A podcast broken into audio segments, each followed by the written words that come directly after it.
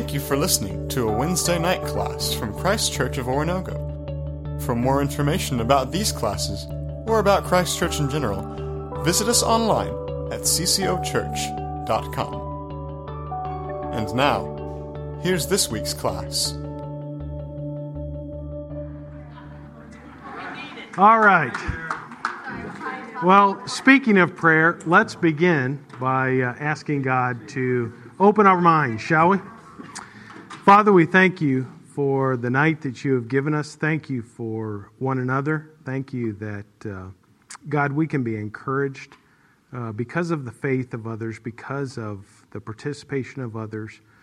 Um, God, we are truly grateful for you. Father, I pray that you would open our hearts, uh, send your spirit to be our teacher, uh, to teach, teach us what it means to believe, to teach us what it means to have faith, to teach us what it means to live by faith. Uh, Father, we truly are grateful for who you are and what you have done for us. We pray that you would lead us in our study tonight. It's in Jesus' name that we pray. Amen. All right, so I, I promised you that I was going to tell you about my writing. As you can tell, it's, it's not great.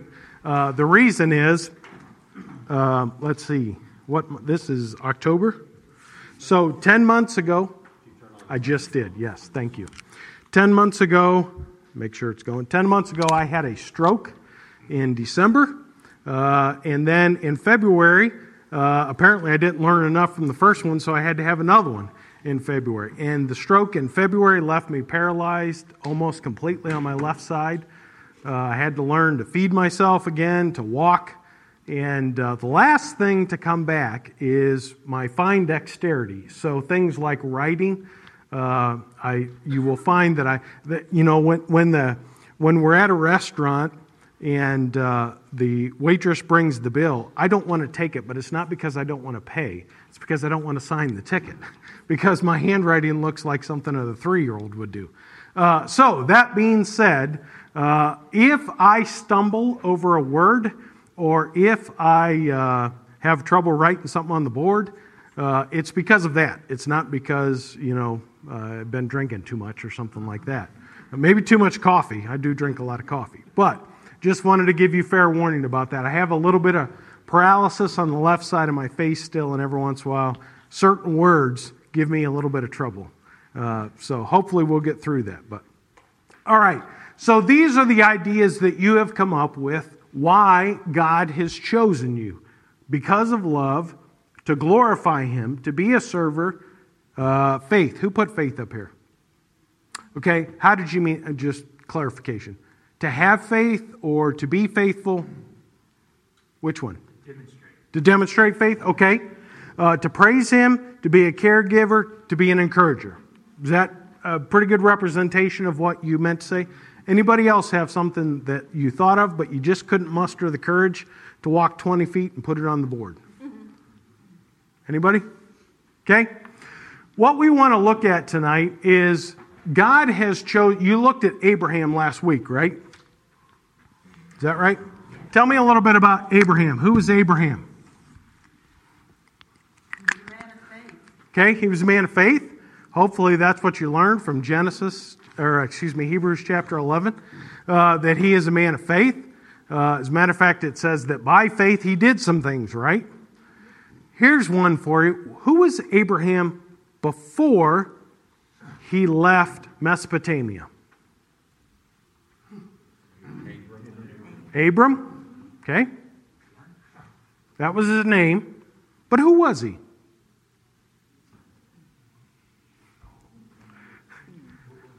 Why do you have to ask hard questions on a Wednesday night? Okay, he was a descendant of Noah, probably Adam too, right? Who was he?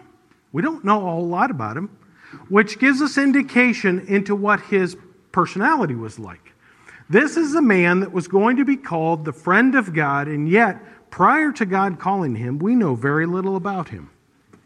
Okay? I want you to, as we go through what we studied tonight, keep that percolating under the surface in your mind. Okay? Um, So, in uh, let let's look at uh, the first thing we want to look at, and I don't know if you looked at this last week. So, if we're reproducing anything, I apologize. Genesis chapter twelve.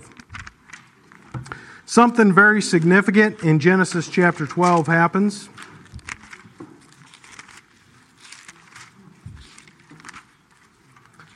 Anybody got an idea of, of something that happens in Genesis 12 that's pretty important to biblical history? That'd be his first act of faith. Okay, his first act of faith. I'm using an NIV, and at the, the header on chapter 12, it says the call of Abram. What's yours say? Well, I was just saying, yeah, and they set out for the land of Canaan. Okay. right, So. Okay?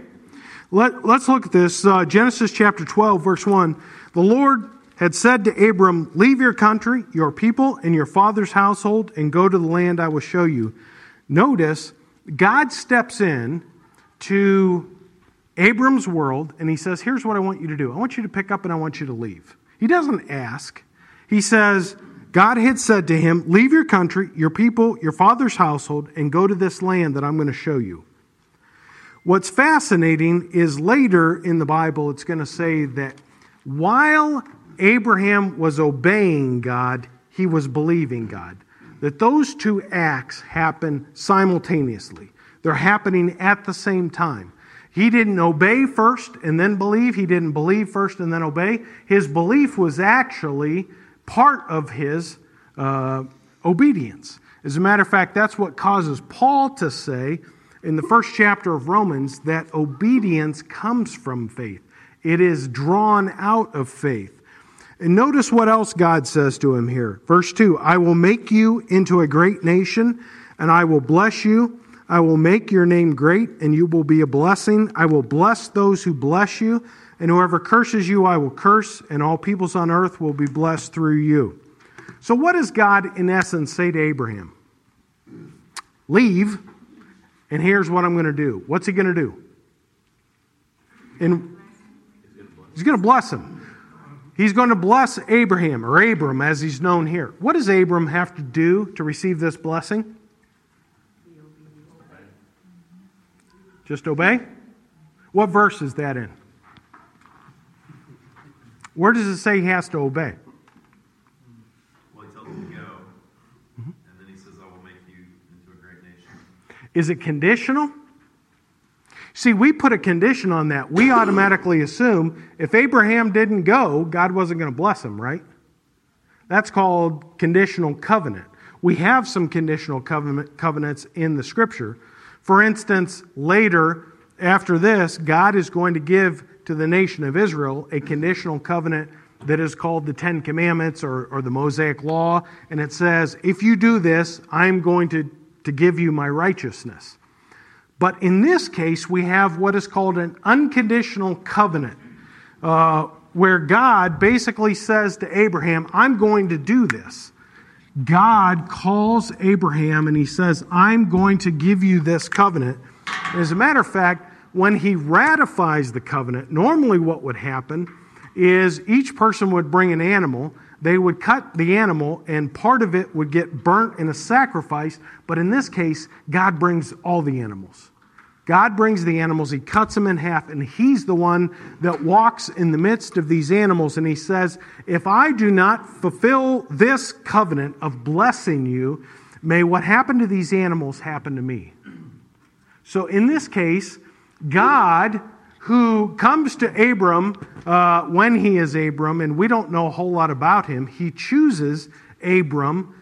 And here's the million dollar question why did he choose Abram? And the next thing we're going to find is that he chooses Abram's son, Isaac. And he chooses Isaac's son, Jacob. And Jacob has 12 plus 1 sons. That's 13, in case you're not good at math. But he only chooses really two that receive the double blessing, and that's Ephraim and Manasseh. And they're not even Jacob's son, are they? They're one of Jacob's sons' sons. They're his grandsons.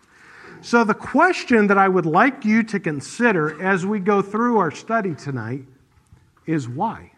Why does God choose people? You see, I think that we oftentimes go through life thinking that God only chooses the capable or those that are lovely, those that are worthy, those that have in mind God's best interest, those that are the, the caregivers, the encouragers, the praisers, those that are faithful, the servers, those that are going to glorify Him. And in reality, I think what we're going to find is God is going to choose whom God is going to choose. Okay?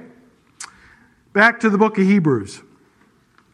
And uh, I will tell you this, in essence, marks the beginning of what we're going to be looking at. So at any time, if you have a question, comment, feel free to uh, get my attention in some way. Don't throw anything really heavy because I can't move fast. And my balance isn't real good, and I don't want to fall here in front of you all and make a fool out of myself. So, okay?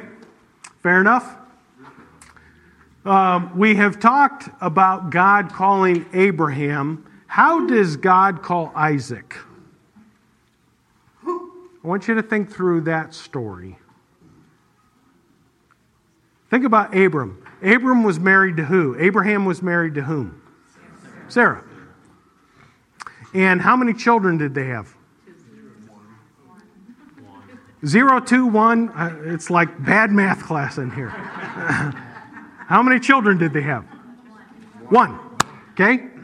Uh, actually, up until a certain time, they had how many? I think you said zero. They had no children, right? And it, it was about when Abraham was 100 years old and Sarah was 90 years old. Now, just picture that, if you will. Imagine, I, I really hope when we get to heaven there's movies. Because can you imagine working with a walker and a stroller at the same time? 90 years old, uh, and Abraham's 100 years old when he has this child. So we call Isaac the child of the what?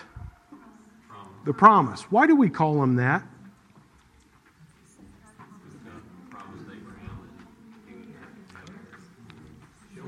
He prom- God promised Abraham he was going to have children.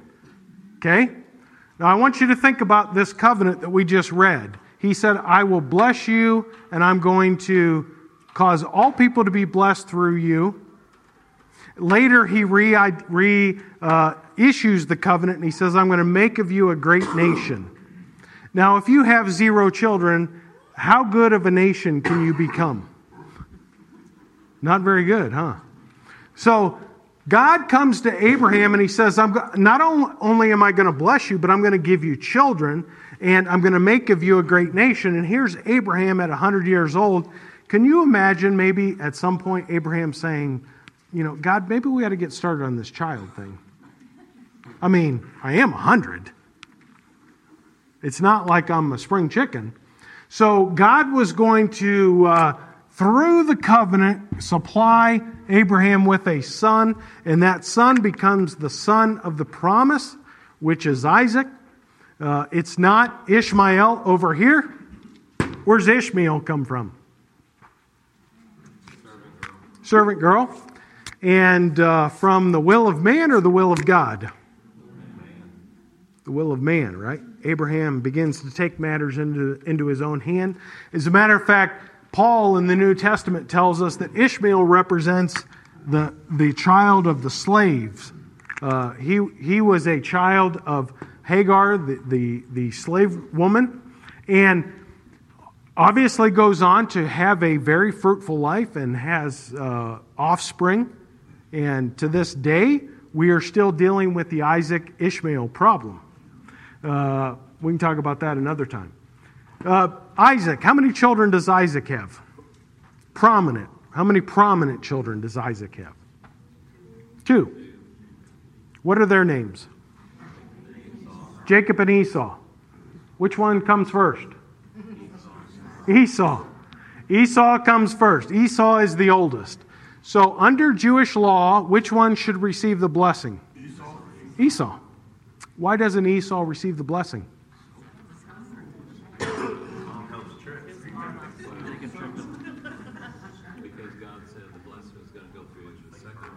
Because God said the younger will be served by the older.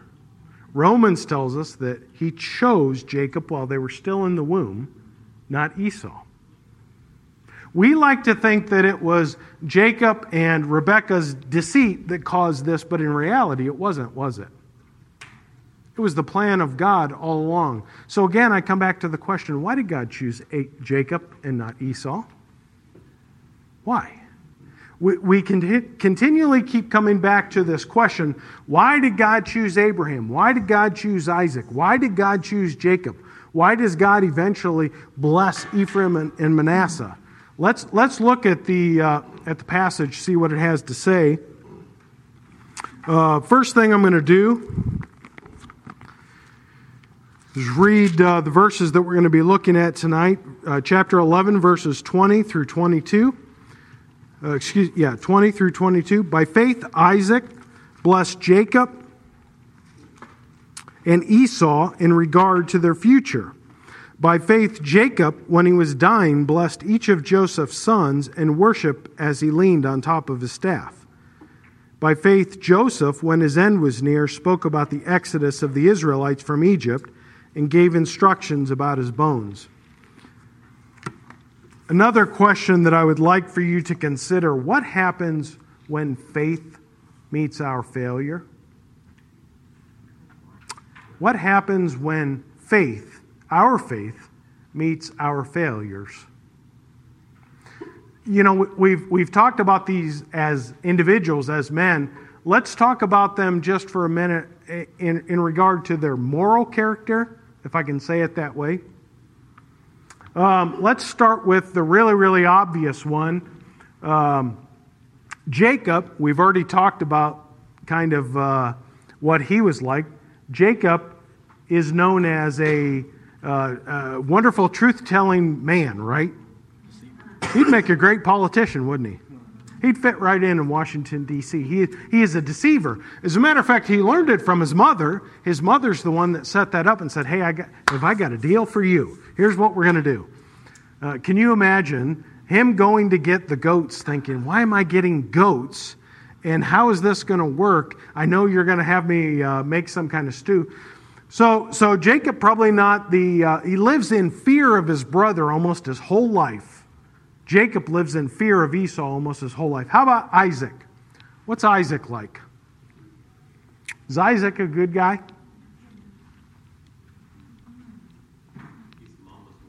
He's a mama's boy. He's a liar. He's a liar? How so? Uh, he lied to um, Pharaoh or the, his wife. Yep. He does the exact same. And where did he learn that from? Remember, Abraham goes to a place and he's afraid that they're going to look upon his wife and they're going to uh, kill him in order to get his wife, right? And so he says, Hey, tell him you're my sister. He'd fit right in Washington, too. So we have liar, liar, deceiver. Why did God choose these men? My question to you again what happens when our faith meets our, our failure. You see, it's not because of our righteousness that God chooses us. It's not because we are whole. It is to make us whole, right? It is in order to make us righteous. And so many times in our life, we live our lives thinking that, okay, God saved me. God got me into the kingdom. Now I just have to keep myself here.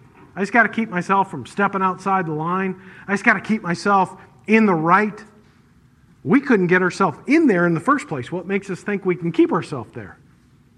Notice in every single one of these cases in Hebrews, the first two words are by faith. By faith, Noah. By faith, as a matter of fact, let's go back and look at a couple of these uh, things. Turn back to chapter 10 for a moment. Uh, I am a big believer that if you do not understand the context of a given passage, you cannot understand the passage. And that is why uh, my Sunday morning class will tell you we labor over the details. We labor over words, individual words, phrases. in order to understand. What we're going to try and do here is get a broad context of what's going on. The book of Hebrews was written, uh, we don't know who the author is. Some say Luke, some say Paul.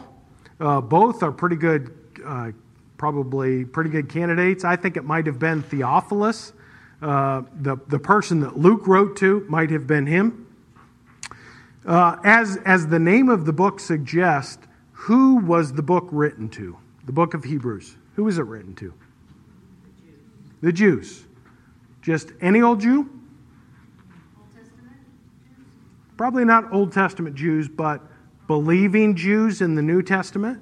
Today we would call them Messianic Jews. In other words, they kept their Judaism, their faith, they, they continued to practice the law, those kinds of things, but they believed in Jesus as the Messiah. They believed that his death represented a fulfillment of Old Testament prophecy. So we call these people uh, Messianic Jews. Uh, they, they are believers in every sense that you and I are a believer, but they're very familiar with the sacrificial system. That's why when you read in the book of Hebrews, it talks about a priest, a high priest, a lot, because they understood that system. It talks about the elements that were contained within the sacrificial system. Okay? You come to uh, Hebrews chapter 10, and the author is saying that the difference between Judaism and Christianity is that in Judaism, you had to keep going back to the altar, right? Every year. Day of Atonement comes how many times a year? One time a year? Every year, right? Every year, the priest has to go back and sacrifice for the sins of the people. And the author of, of Hebrews says that's not the case with our Savior. Once and for all, he made that sacrifice that was effective for all mankind forever. Okay? And he's in this sort of vein, in this thought process, as he's going through Hebrews chapter 10. And you come to verse 19, and it says, Therefore, brothers, since we have confidence to enter the most holy place, notice the reference here to the, to the, the, uh, the dwelling place of God, the holy place. That is a distinct Jewish phrase that, as Gentiles, most of us in this room are probably Gentiles, we don't understand what it means. But if you were a Jew and you heard the holy place, you know exactly what that means. It is the place where the altar dwelt that God resided on. The mercy seat, the Ark of the Covenant dwelt there, and God dwelt above it in his glory. So he says, Since we have confidence to enter that place, to enter the dwelling place of God by the blood of Jesus, by a new and living way opened for us through the curtain that is his body, and since we have a great high priest over the house of God, notice again the reference to the high priest here, the idea that it is a, a, a priest that is above all priests. He is the high priest. He gives us uh, some bossy things to do here, if you will, and they all start with the two words, let us.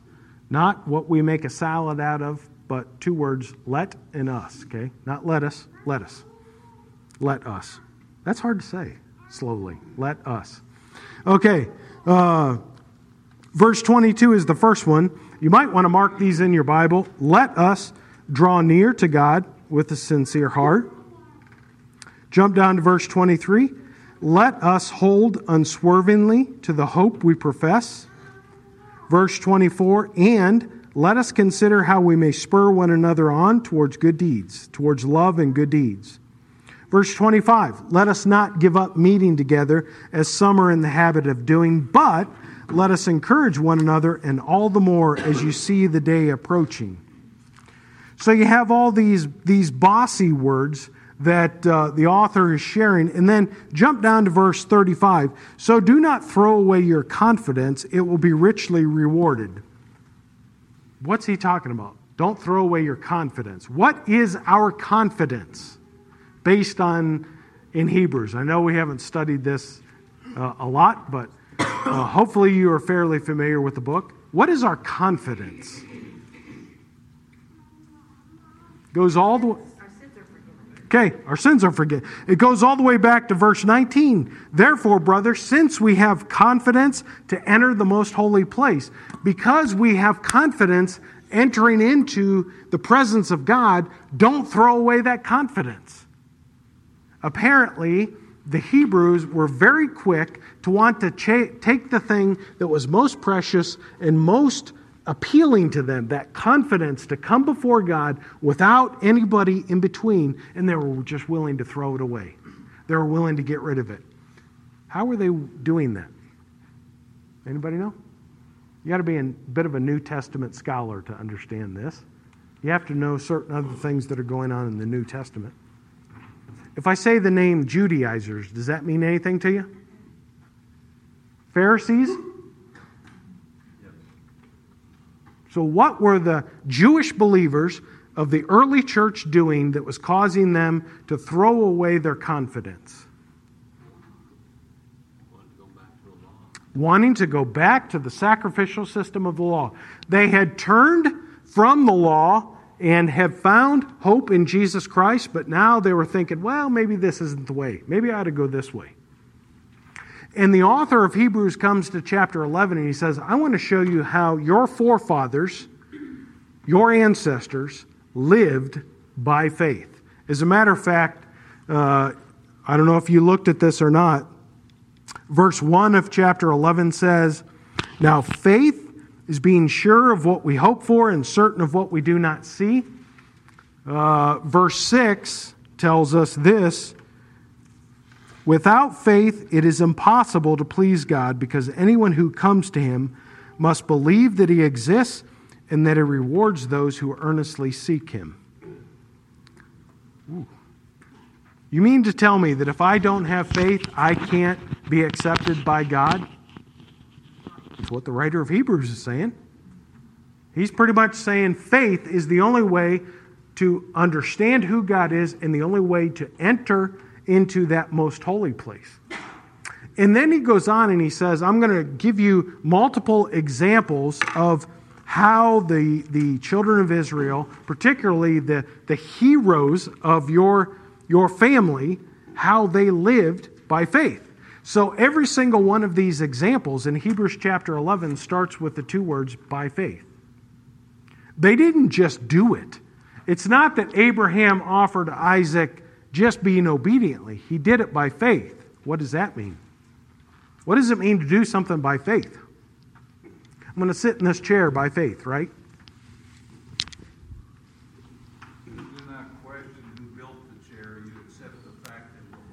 Okay? I don't question who built the chair. I'm just going to sit in it because it will hold me. Okay? Confidence? I want to give you another definition for faith. Faith is submission to the truth. It is understanding the truth and then submitting, ordering your life as though the truth is true. Notice what uh, Hebrews 11:6 says. Anybody that comes to God has to come to Him uh, in faith, and in order to do so, you have to believe that God is and that He is a rewarder of those that seek Him. So, back to your definition, I just have to believe that the person who made the chair, or in this case, made me, knows me, understands me. I have to believe that He is the Creator, that I am here not by random circumstance or random happenstance, but I am here for a purpose, for a reason. Okay? Secondly, it is submission to the truth. That is, that because of the sin of Adam, I am considered guilty. That is the biggest thing uh, most people struggle with when it comes to faith in Jesus Christ. Is why should I be held accountable for something that somebody did eons ago and I had nothing to do with it? It's unfair, isn't it? It's not right.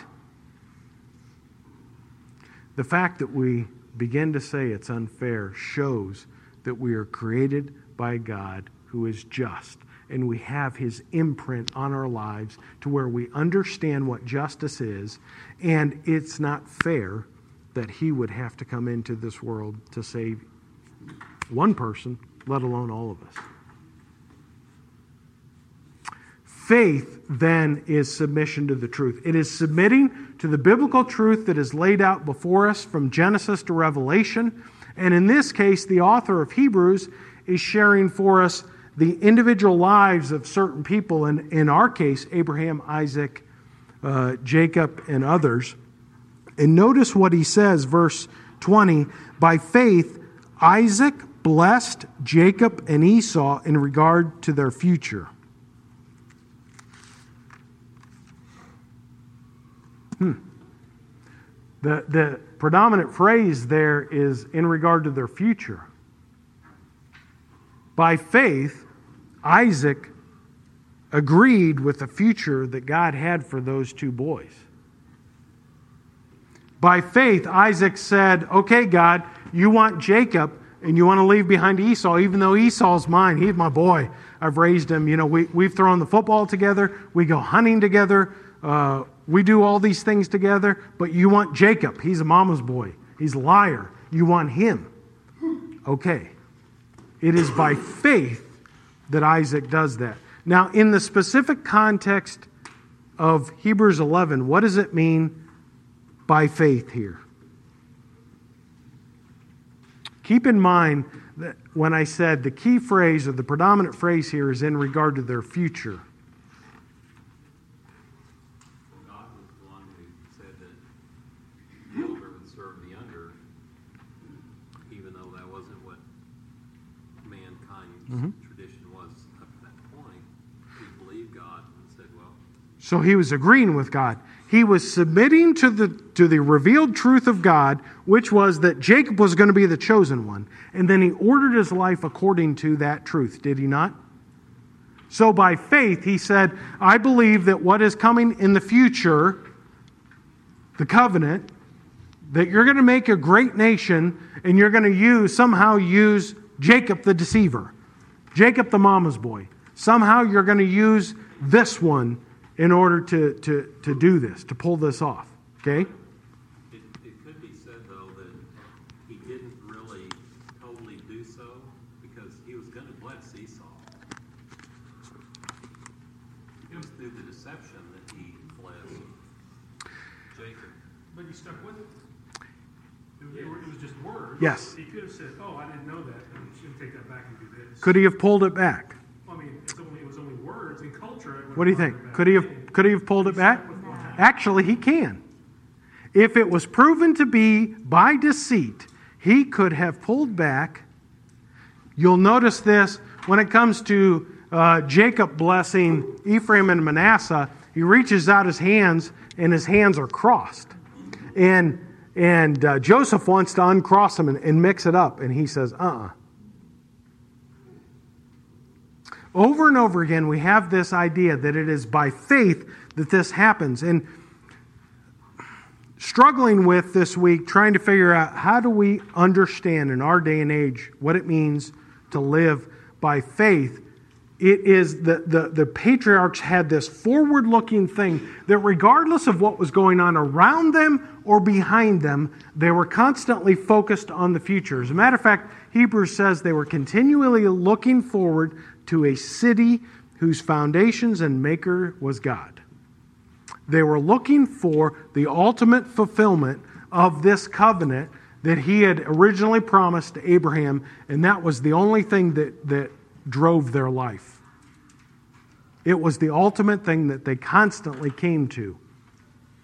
There's a, a couple of uh, words that are used in here. One, uh, when it says that uh, th- this word blessing in Hebrews chapter 11 is the word eulogeo. Sounds a lot like eulogy because we get our word eulogy from it.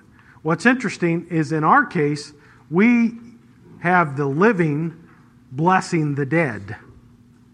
In the case of Hebrews, it is the almost dead blessing the living. Pretty fascinating to me.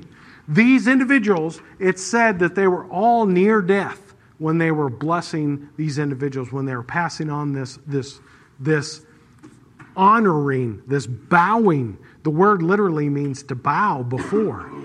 And they were saying, I, I'm done. My race is over. I'm passing on the future of the covenant, of the fulfillment of the covenant to you. And I'm entrusting it to you because God said to entrust it to you.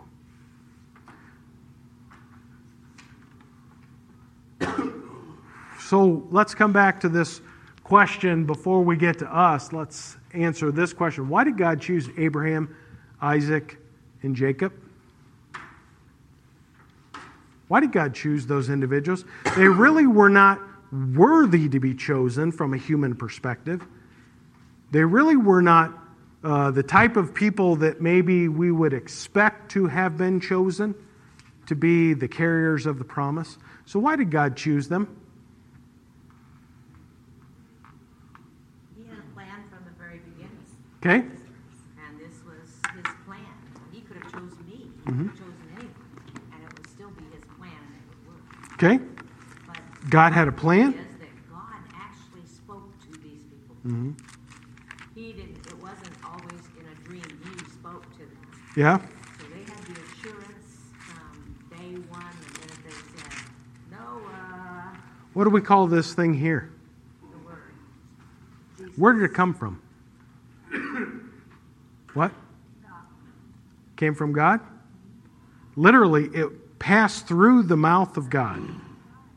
God breathed. This is just as authoritative as God coming down and saying, Pick up, leave your country, leave your family, and go. Wow. Why don't we give this more reverence then? Why do, and, and I don't mean, you know, making sure it's not dusty or, or there's not a coffee cup sitting on it. You can see I, I kind of abuse my Bible. I bend it. I do all kinds of things with it. But I have a great deal of reverence for this because of who whose word it is. It is the very word of God. So why did God choose these people? God always seemed to have a, uh, knack for picking people you wouldn't expect, or people that were the opposite of what you wanted at the, at the time. Yep. to pick them. So like, like, like Saul, Okay? right? Yeah. And throughout anyone that he picked, Brittany, Rahab, Mm-hmm. they're all people you would not expect God would choose, but then he chose them and they became something great, or they were mentioned in the lineage of Christ, or they became some prominent figure as we read, as we read about. Okay? So he tends to choose the unspectacular, perhaps so that we don't get caught up in the person, but we get caught up. Uh, you know, I, I heard this. I, Chuck Swindoll is one of my favorite uh, preachers. I don't know if you guys know who Chuck Swindoll is. Um but he has a way of coining a phrase. You know what I mean? And his laugh is very infectious. And so I listen to him when I walk. Uh, just that way you forget about the pain and all that, and you just keep walking. You're just listening. But he, he's going through a, a character study on, the, on Abraham right now. And he said this this study is not about the man of God, it's about the God of the man. And I thought about that as I was sitting in my office, and I thought, how true is that? The, the, the, biblical stories are not to teach us about the men, they are to teach us about the God who is behind the man. Right? So why so we have one idea here that he chose them because they were unspectacular, because we wouldn't get caught up in who they were, we wouldn't get caught up in their abilities or their inability or anything like that. Okay? Good point. What else? Could it be to show his grace and mercy? to show his grace and mercy. You want to expound on that? Maybe. Okay? Um, well, you know, none of them were perfect people. In fact, all of them made mistakes, and God was still able to use them, which, you know, through the New Testament, we see Jesus is the example of grace and mercy. And, and uh, you know, I, I think, you know, God is showing, all throughout the Old Testament, God is referencing people showing who Christ is and Yep. who he will be. Yep. Okay. Uh, The reason I ask you, because there were two ways that that could have gone. I wanted to know which way. So, simply to show that he is a gracious God, like Jonah, that he is merciful. Then you have this other issue in Romans chapter 9 where it says, I chose Jacob because I will have mercy on whom I have mercy, and I will have compassion on whom I have compassion. The, the, the clay doesn't say to the potter, Why did you make me uh, as a pot? Uh, and literally, the word is, Why'd you make me as a chamber pot? You know, why couldn't I be a nice cooking vessel or something instead? Uh, I, I got a pretty nasty job here. Uh, so, to display his grace and mercy, what else? Any other thoughts? Any other reasons? Well, none of us are perfect, so we can relate more to people that make mistakes. Okay, examples, which is excellent deduction from the book of Hebrews. The, whole reason that Hebrews is in here is to give examples from their history as to why they should walk by faith as an example. I think there's another reason. Is, is there any merit that some of these people who are not the normal cultural intended people who would normally get things, Okay? they're the second born, not the firstborn? Okay? And, you know, isn't Christ referred to as the second Adam? Yep. The I think it's the I'm going off my memory here, and it's not as good as it used to be. I think the third most most uh, used phrase by Jesus in the New Testament in the Gospels: "The last shall be first, and the first shall be last." So you could be onto something. Somebody else, yes. So I think the answer is it, it's his will, Okay. and he can do what he wants. It's His will. He's sovereign. He can do what He wants. He created us. It's His show. Since he created us, he knows us, doesn't he? Yes. He chose the most unlikely. He chose the most teachable. Okay. Who's doing it? God. Okay. Good point.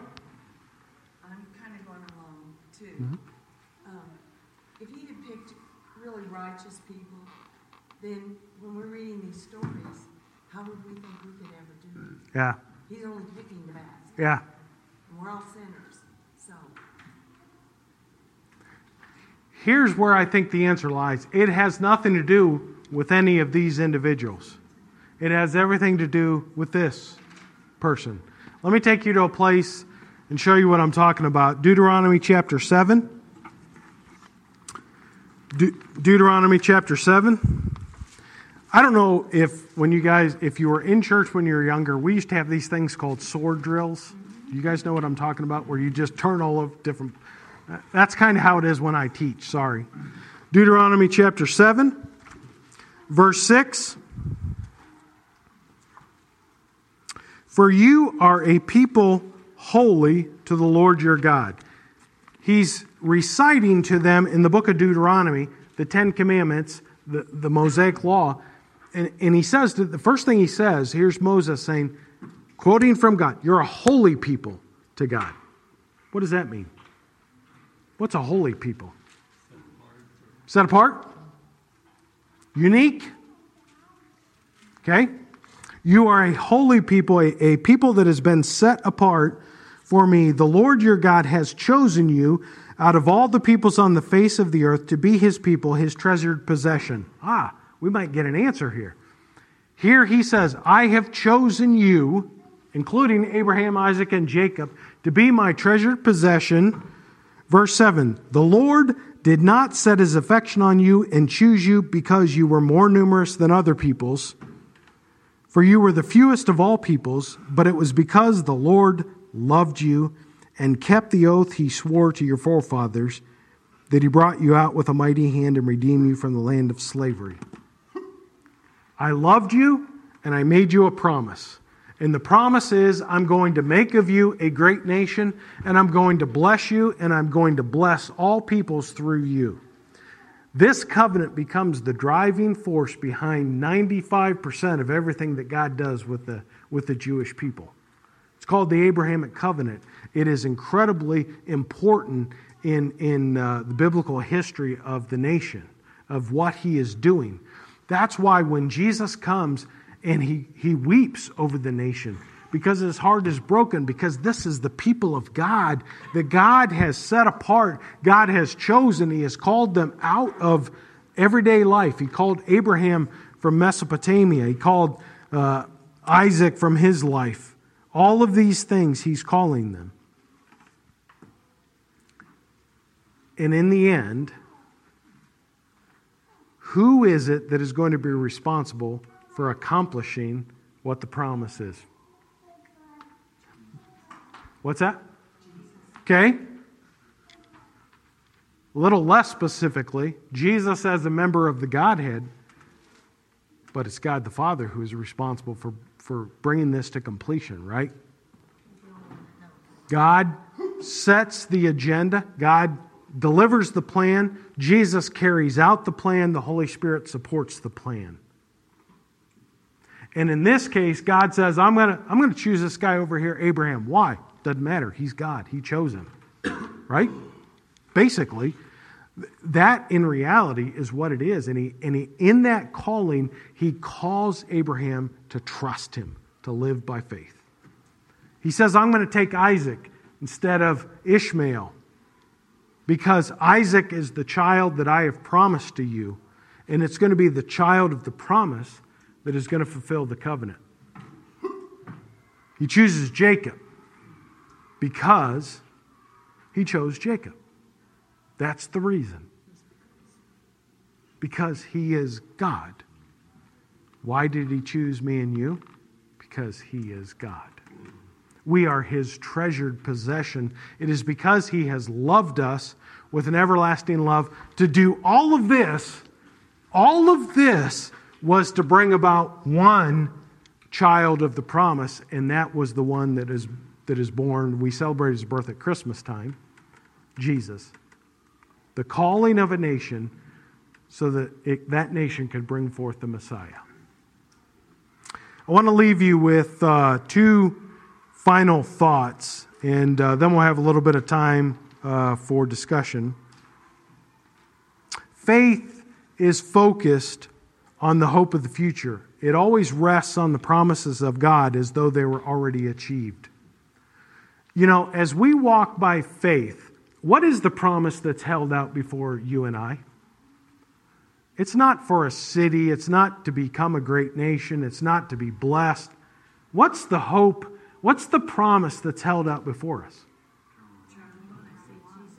Okay? See Jesus, eternal life.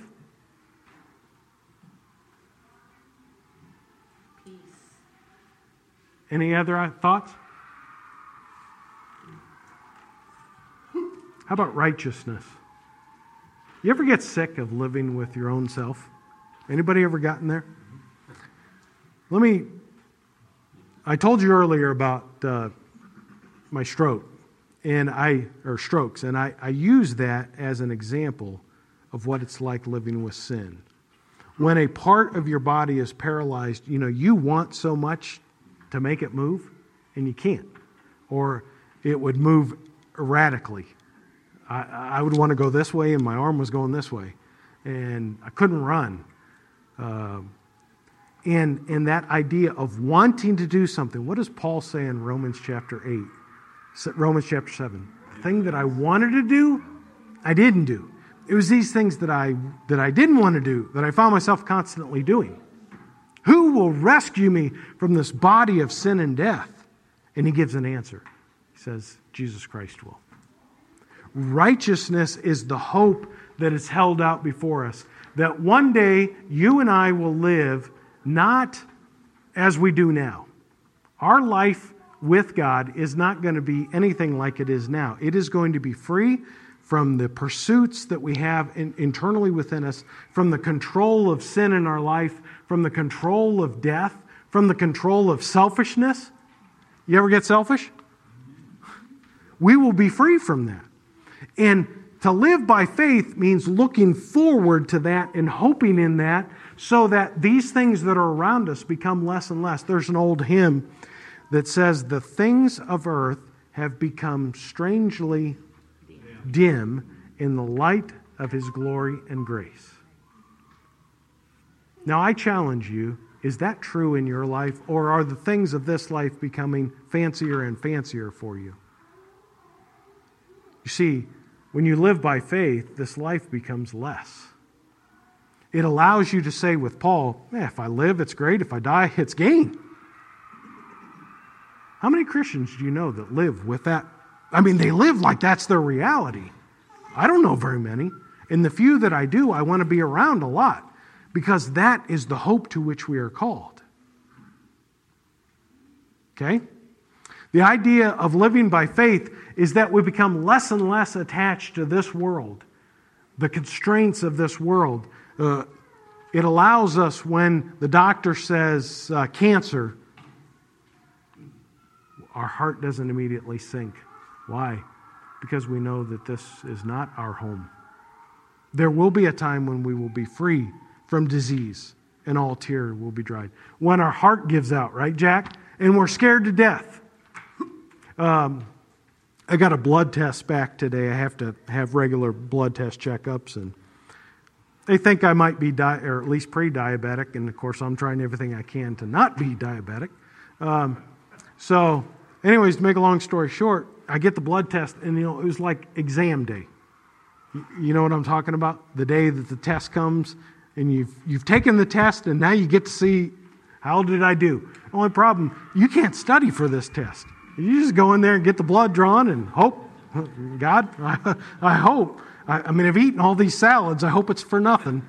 Uh, but I, I got it back, and my, my levels were elevated a little bit.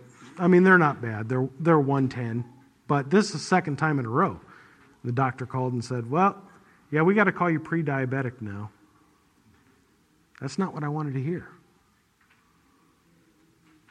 It's not a cancer diagnosis. I, you know, he still, he, so the long story is if you would lose some weight, Mike, you know, I pay him all this money for him to tell me I'm fat. Uh, if you would lose the weight, we think that that, that problem is going to go away. My point in all of this is as you stand in your faith journey looking forward to the future, are you spending more time looking at those things around you? Or are you looking forward to the hope that awaits you in glory? Because I will tell you that these things become less and less important as you look to that ultimate graduation. And sometimes as Christians, we get told, well, that's a nice platitude, you know, that's really. No, that's the reality. That's what it means to live by faith. That's what these guys in Hebrews 11, guys and men and women, were doing.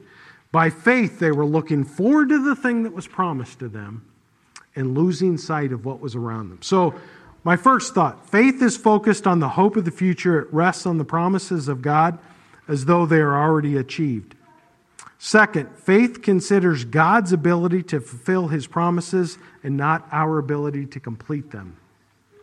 I asked you the question at the beginning what happens when uh, our faith meets our failures? if you've been a believer for any length of time, I guarantee your faith has met your failures.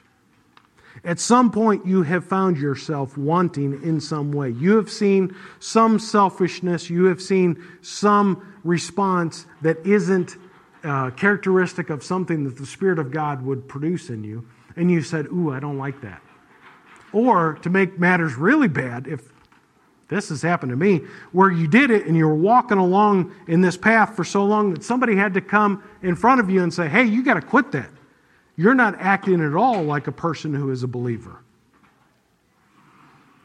And I had to be confronted with the truth of my own behavior. That's not very pleasant. But faith looks at God's ability to fulfill these promises. God is the one that said He is going to save us. God is the one that said He's going to take us into eternity. God is the one who said, I am going to produce in you, I'm going to reveal to you a righteousness that hasn't been made known. God's the one that said He was going to do that. And many times as Christians, you, know, I said this earlier, we think that God has to get us in the, in the, in the the saved basket, and then we have to keep ourselves here, right? Well, if we weren't strong enough to get ourselves in the basket, how in the world are we going to be strong enough to keep ourselves in there? It is a belief in the ability that what God started here, He's going to finish out there. And that is the one thing that the individuals written about in Hebrews chapter 11 understood more than anything.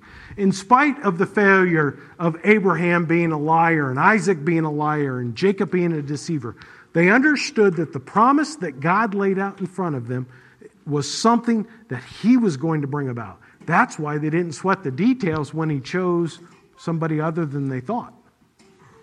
When, when, when their world was shuffled a little bit, it was, it was kind of chaotic, they didn't sweat the details because they knew that ultimately God was going to bring about what he promised.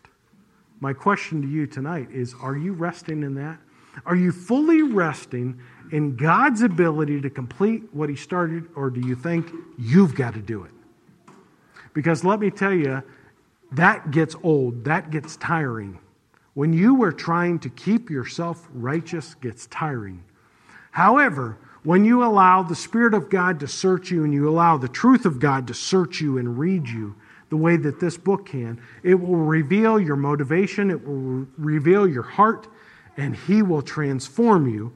According to Romans chapter 12, He will transform you to the very core of who you are so that you will be like Him. That's good news. That is gospeling. That is living out the reality of the gospel in spite of ourselves. You know, I'm still the same miserable sinner I was 25, 30 years ago. What's different? God is still the same faithful individual that he was 25 millennia ago, long before human beings were ever here. Amen? Thank you for listening to a Wednesday night class from Christ Church of Oronogo. For more information about these classes or about Christ Church in general, visit us online at ccochurch.com.